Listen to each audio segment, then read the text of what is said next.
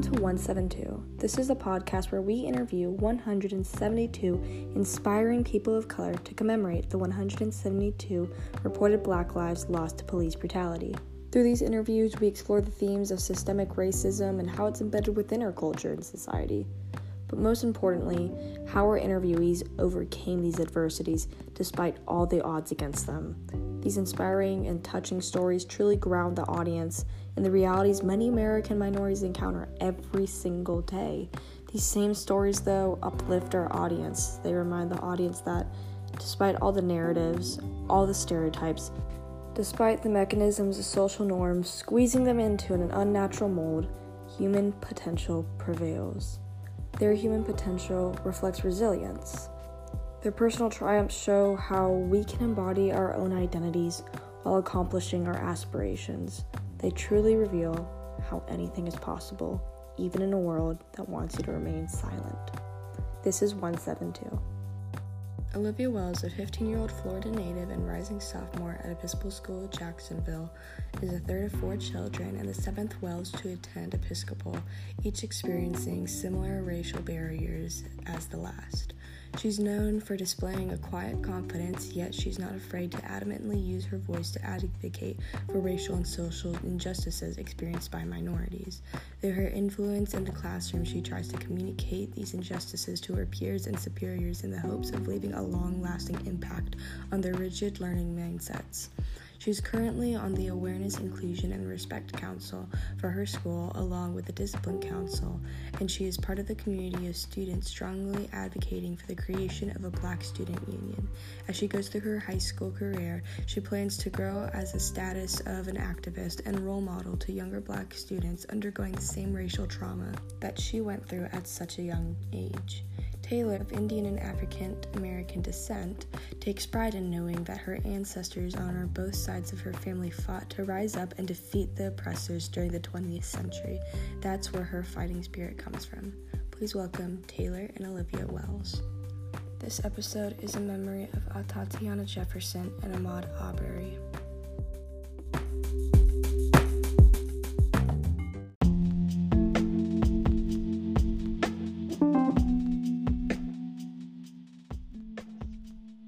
I started experiencing it in about sixth grade. I went to a predominantly black school. It was a magnet school. And that's like the first time I've ever heard like the N word used and like all that stuff. But then like the couple white people that were there, they used the N word, but like nobody really said anything. And then that was in sixth grade. And then switching to Episcopal the next year, predominantly white, like I was never in a room with only black people like I was in sixth grade. And it was like so, so, so, so different. Like, it's like I was experiencing things every day and like it was so like sudden that I didn't really know how to handle it. Like I didn't know if I could tell somebody and if it would change. So I kind of just kept it to myself until really ninth grade year when I realized that like this isn't normal, you know? Yeah. Like I needed to tell people what was going on and then maybe they would listen. Yeah. Yeah. Um for me it's it's been I it really happened when I came to Episcopal obviously. Just because of the the people there, they have I guess, standards for um, Black people, and they have all these microaggressions that come with that. Um, so I know a lot of that was I experienced the on the negative end. Um, I've there's been times it, it's down to the very little things like oh my gosh your hair looks so good straight like I don't like it when it's curly like that may not seem like as an insult to them but to us it's like oh, you don't want us to be in our natural form, like how we were born. Um, it's little things to the microaggressions all the way to when a boy told my classmate that black girls, uh, no one wants to date a black girl, like not even black guys want to date black girls. So it's it's definitely a spectrum, and I guess it's. It, I guess people who are racist at the school fall on every little level of that spectrum. So it's just a matter of where they fall. Yeah. Yeah. And since y'all are like in different grades, do you see well, is there a difference in how the school has handled it, do you think, between like when you first arrived, Taylor, and then when you got here, Olivia, or has it been like relatively the same? It's been relatively the same, but I think after everything has come to surface, we will see a change because, again, like most of the administration obviously is not in the shoes of black and brown students. So I think we have to give them that grace of yes, understanding and seeing it happen, but then also holding each other accountable to make sure that change does come and that it gradually happens over time. Um, so, yes, I'll admit in the past, nothing really has been done about it. It's been very passive in the way things have been handled, but I have a hope that gradually in the future things will become better. Yeah, I agree. Um, I feel like the things that I have brought to attention, they didn't get the punishment that I expected that they would get. Um, and I couldn't really do anything about it. Mm-hmm. I, well, I felt like I couldn't really do anything about it. But I feel like now that more and more black students at Episcopal are stepping up and like sharing their stories and stuff like that, they have no choice but to listen. Yeah. Like they have to listen to us, they have to change things, or our demands are just going to become stricter at this point. Mm, yeah. Yeah. Yeah. Like, it's like the thing with what's going on is that it's like so loud that like you can't escape it. Like, you mm-hmm. can't just like ignore it at this point. Because if you are, then it's just blatantly like showing that you are choosing to not acknowledge it. And kind of going back to something that you were saying, Tay, with like um never having like enough representation within like the administration how do you like what does like black representation mean to you within like an educational environment i think just us having a voice. And then i remember i wrote in my english paper like with um, more perspective comes more understanding. So i feel like the more perspective we have on all the way from obviously black and brown students to white students like the more understanding can come about in situations where white people may not understand what it feels like to be discriminated against. So yeah feel like for me like it's like obviously my dad her uncle he is the only black teacher except for dean hodges that's there and I feel like only seeing black people as inferior, like PE coaches and like stuff like that, it kind of like it made me feel like that's the only thing that we could get that we could get. Like I know that my dad worked so hard to get where he is right now and to get the respect that he has right now. And all all his students respect him because of that. And I feel like having my dad as that one teacher, I'm so lucky but like all the other black students who might not know my dad who like are in middle school and stuff they don't really have role model for them except for like the pe teachers mm-hmm. yeah and i just feel like what you're saying is totally right taylor like um i remember in my psych class we were talking about how like with empathy and like empathy is like the only way that you can dissolve any kind of tension because you just build like this foundation for understanding one another and any tension that does exist is really just rooted in the fact of a misunderstanding. And when you do encounter like these racist m- remarks whether they be from like microaggressions or to just like full on like racist interactions how does like the student body typically react? Like, how do you see the reaction through your perspective? Mm, mostly it's been, I know my friends, like you obviously, I try and keep friends around that I know have the same interest at heart. Um, so my friend group, I would say they would they would fight for me. Um, but there's also that other half or more than half that thinks it's funny or like they don't take it seriously. Obviously, because they don't experience the negative end of it, but they just think it's funny and it's just something that happens. But it's obviously upsetting from our end because it's something we experience day to day. and um, yeah, it's just it's just something that I try and keep people around that I know will um, fight for me when the time comes. Yeah. Yeah. Yeah, I totally agree. I do the same thing with my friend group. It's just in my grade, I feel like there's no other black kids that are in a position to care enough about what's happening that won't like affect their friend group you know yeah. i feel like like something happened and everyone told me not to tell on this guy because it would ruin his baseball career. Like yeah. I at the end of the day i really if he if he's scared of ruining his baseball career he wouldn't have done what he did in the first place. And so i felt kind of like helpless that nobody well except for my friends that nobody like even other black kids like like understood me.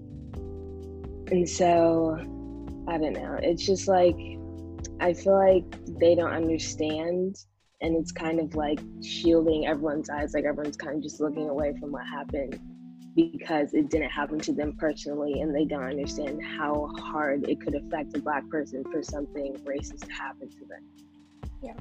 Yeah. And i feel like there's like two things at play there. It's like for a lot of like white people i feel like they just think that like racism isn't real. Like i don't know how to explain that but i feel like whenever i hear things like going down the hallway like i don't think people understand the gravity of their words and like what they're saying and just kind of like the history behind everything. Not only just like the n word but just like making like racist remarks and stereotypes like i don't think they understand how hard like black people in general have to work to not only get where they are but like beat every stigma that's around them which is just like so, like i commend that so much. And then and coming from i i mean like this would be like my guess since i'm obviously like not in that disposition but from someone who would be interacting with like racist remarks whether it be within like their friend group or just like outside i feel like because there isn't that much of a support system and because there isn't that much of black representation where we are like they don't feel comfortable sticking up for themselves because they know that would be a battle they'd have to fight alone. And they rather have the security of having what is like the bare minimum of a support group rather than like defending themselves which is just really saddening to think about that how people are don't feel safe to really like stand up for themselves because they need i guess like bare minimum security instead. And like how do you think like in the future we're going to see the school kind of take an approach towards a more active response with interactions like these? I feel like the only thing that they can do is meet with the people who are experiencing these things like they need to know firsthand what it's like, not from like a teacher or like an ally, but somebody who is black and who's experiencing this and they need to know the emotion that they felt when things like this happen because I truly think that they just don't understand. And it's, I get it, like it's hard to see it. It's very hard to see it when you're not going through it yourself, but you just have to show empathy because that's the only way things are gonna are gonna change. Yeah, I also I agree 100% with Olivia. Um, but they have supposedly um, 100% intolerance um, for when things happen, um, whether it be racial or just plain ignorance. Um, because with my experience is there's been a lot of instances where it's just been a slap on the hand where someone has um, done something that was racially charged. And um, going forward, I know that the school is making a heavy effort, but not just say 100% intolerance, but make the the physical effort to like, hey, it's one strike and you're out. Because I feel like giving three strikes for something so hurtful gives an example for the rest of the student body like oh we have three strikes to do this or hey i'm not going to get in trouble there's no um, repercussions for my actions when hurting a student based on the color of their skin. So I feel like that is something that should be held in highest importance.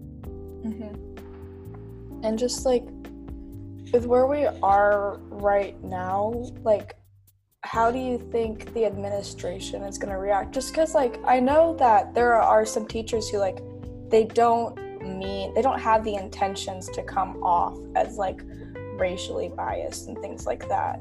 But it's just like the culture that the school kind of breeds that mm-hmm. maybe like blinds like either students or teachers. So like I don't know, what has been your experience with teachers in the past and like confronting them about things and do you, how do you think going forward that's going to change?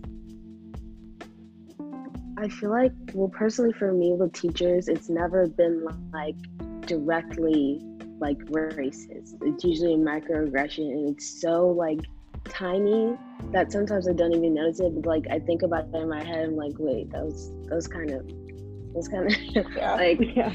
So I honestly I haven't confronted them because I feel like sometimes it's like too small and I shouldn't think like that. But it's usually the things like about my hair.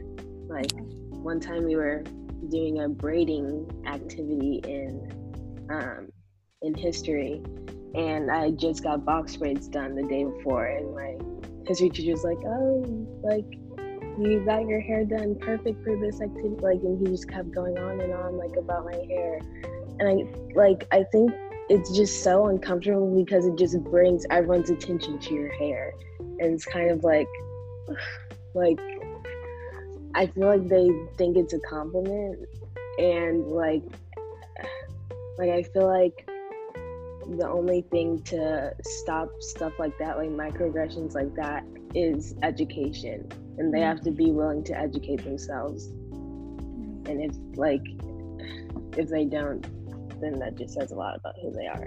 Really like when I when I talk to other people about this subject, it's like hair is such a sensitive topic because once again like it's just another barrier that a lot of black people have to go over to work just as hard to like configure this image that validates them through a white person's eyes. And it's just like there's so much gravity behind that as well. And it's just like you were saying olivia it's just education is like at the root of it. And um, what do you think is like the most frustrating thing when you do confront someone about like these racist interactions or when you are confronted with these racist interactions? Like what's the most frustrating aspect from whoever it may be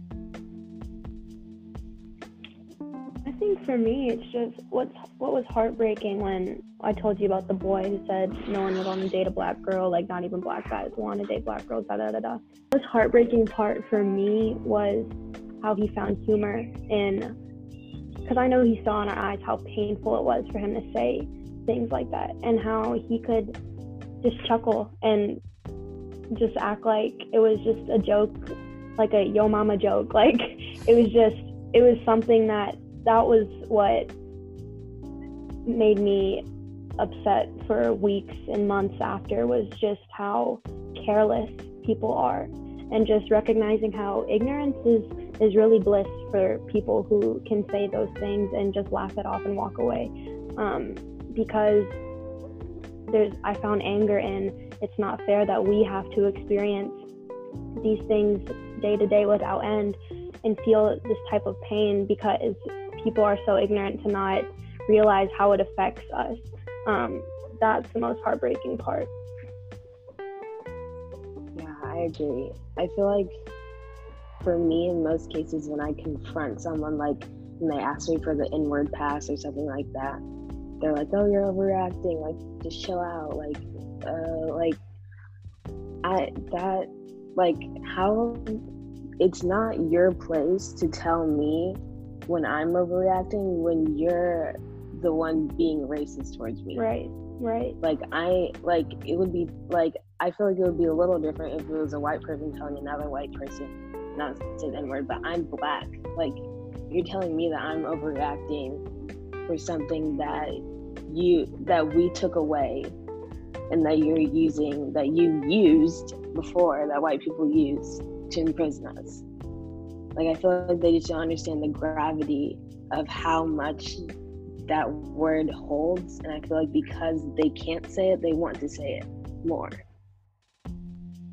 And then also, I just feel like addressing it school wide, like raw and in person, it's none of those respect the dignity of any, every human being. Like it needs to be, it can't be passive. It needs to be direct. Like this is the problem, and you will not be tolerated here if you continue to go against what we say in this handbook. Um, so I think we just need to get rid of that passive attitude towards racism at the school and just face it um, face to face. That's really the only way to do it. Yeah, yeah, I completely agree. And it's like, what I don't want to happen is I don't want to go back to school and we have an assembly on the first day about everything and it's like a passive assembly and then they think they mark the checkbox for what it means to be like racially accepting and nothing else happens throughout the year.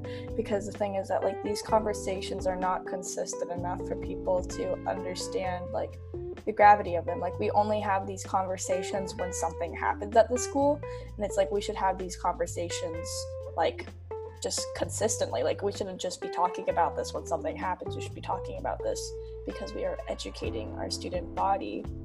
Um, and I just feel like if things because like I feel like people see these assemblies more so as a punishment than as a learning experience, and it just shouldn't be that way, you know.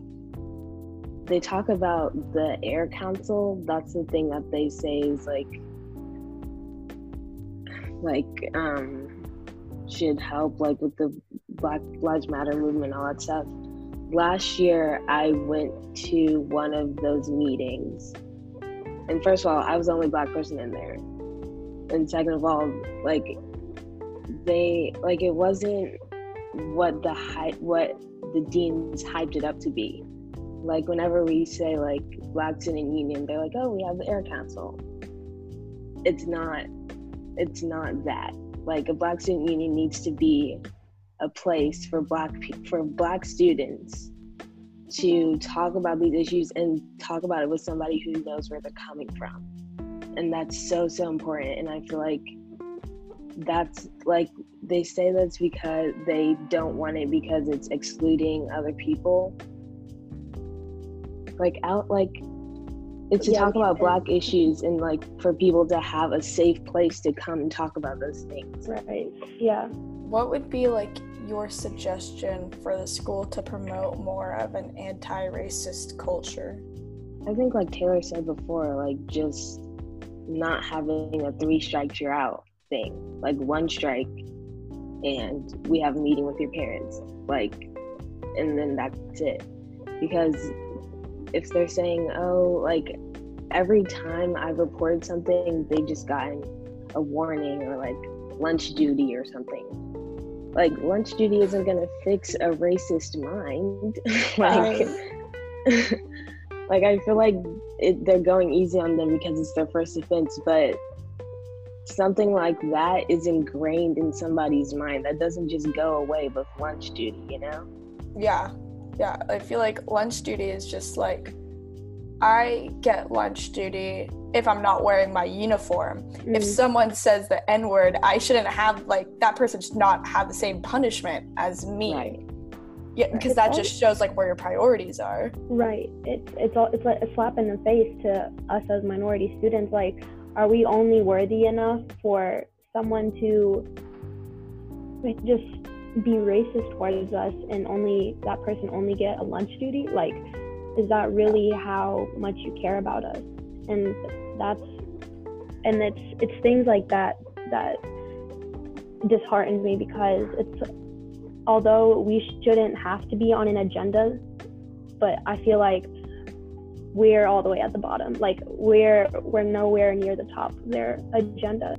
Although yes it's frustrating that things like this have happened at the school, I would also say that I am somewhat proud to be at a community compared to a Bolles or a BK that hasn't said anything or that hasn't definitely publicly made an effort to say, you know what, we're going to we're going to get through this together and find ways to make this better. Because us, I feel like we're really loners in the city right now, trying to actually strive for change. Um, so really, me being a part us being a part of the Episcopal community right now has been something that I have been somewhat proud of, not for the racial things that have happened, but for how they've responded compared to big name schools around us. Because I know I have friends at Bolles, black friends at Bolles, that are hurting because the administration has shown little to no care for the things that they've experienced. And so that's just something that I find hope in is that our community is has publicly announced and said that they will make physical efforts to make the situation better. So that's something that comes to my mind. Right. I I totally agree.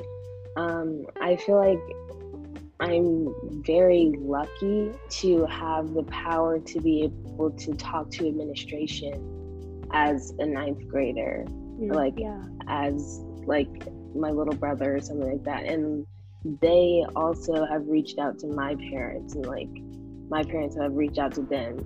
So I feel like a lot of students at other schools might not feel comfortable reaching out to their superiors because maybe they are the ones that are the problem, you know? Right. Yeah. And I feel like like I can see in the school year like me like me along with other black students like talking to the deans and like stuff like that and i feel like that's such a privilege to have to be able to have their ear to yeah. listen mm-hmm. yeah definitely i just feel like we're like in a way like so lucky to go to the school that we go to because like it really is like i don't know when i think about our school is like it's such a great learning environment and i'm truly grateful for like the experiences that i have at this school and while like there are a lot of like problematic situations that occur like our school kind of tries to take an active approach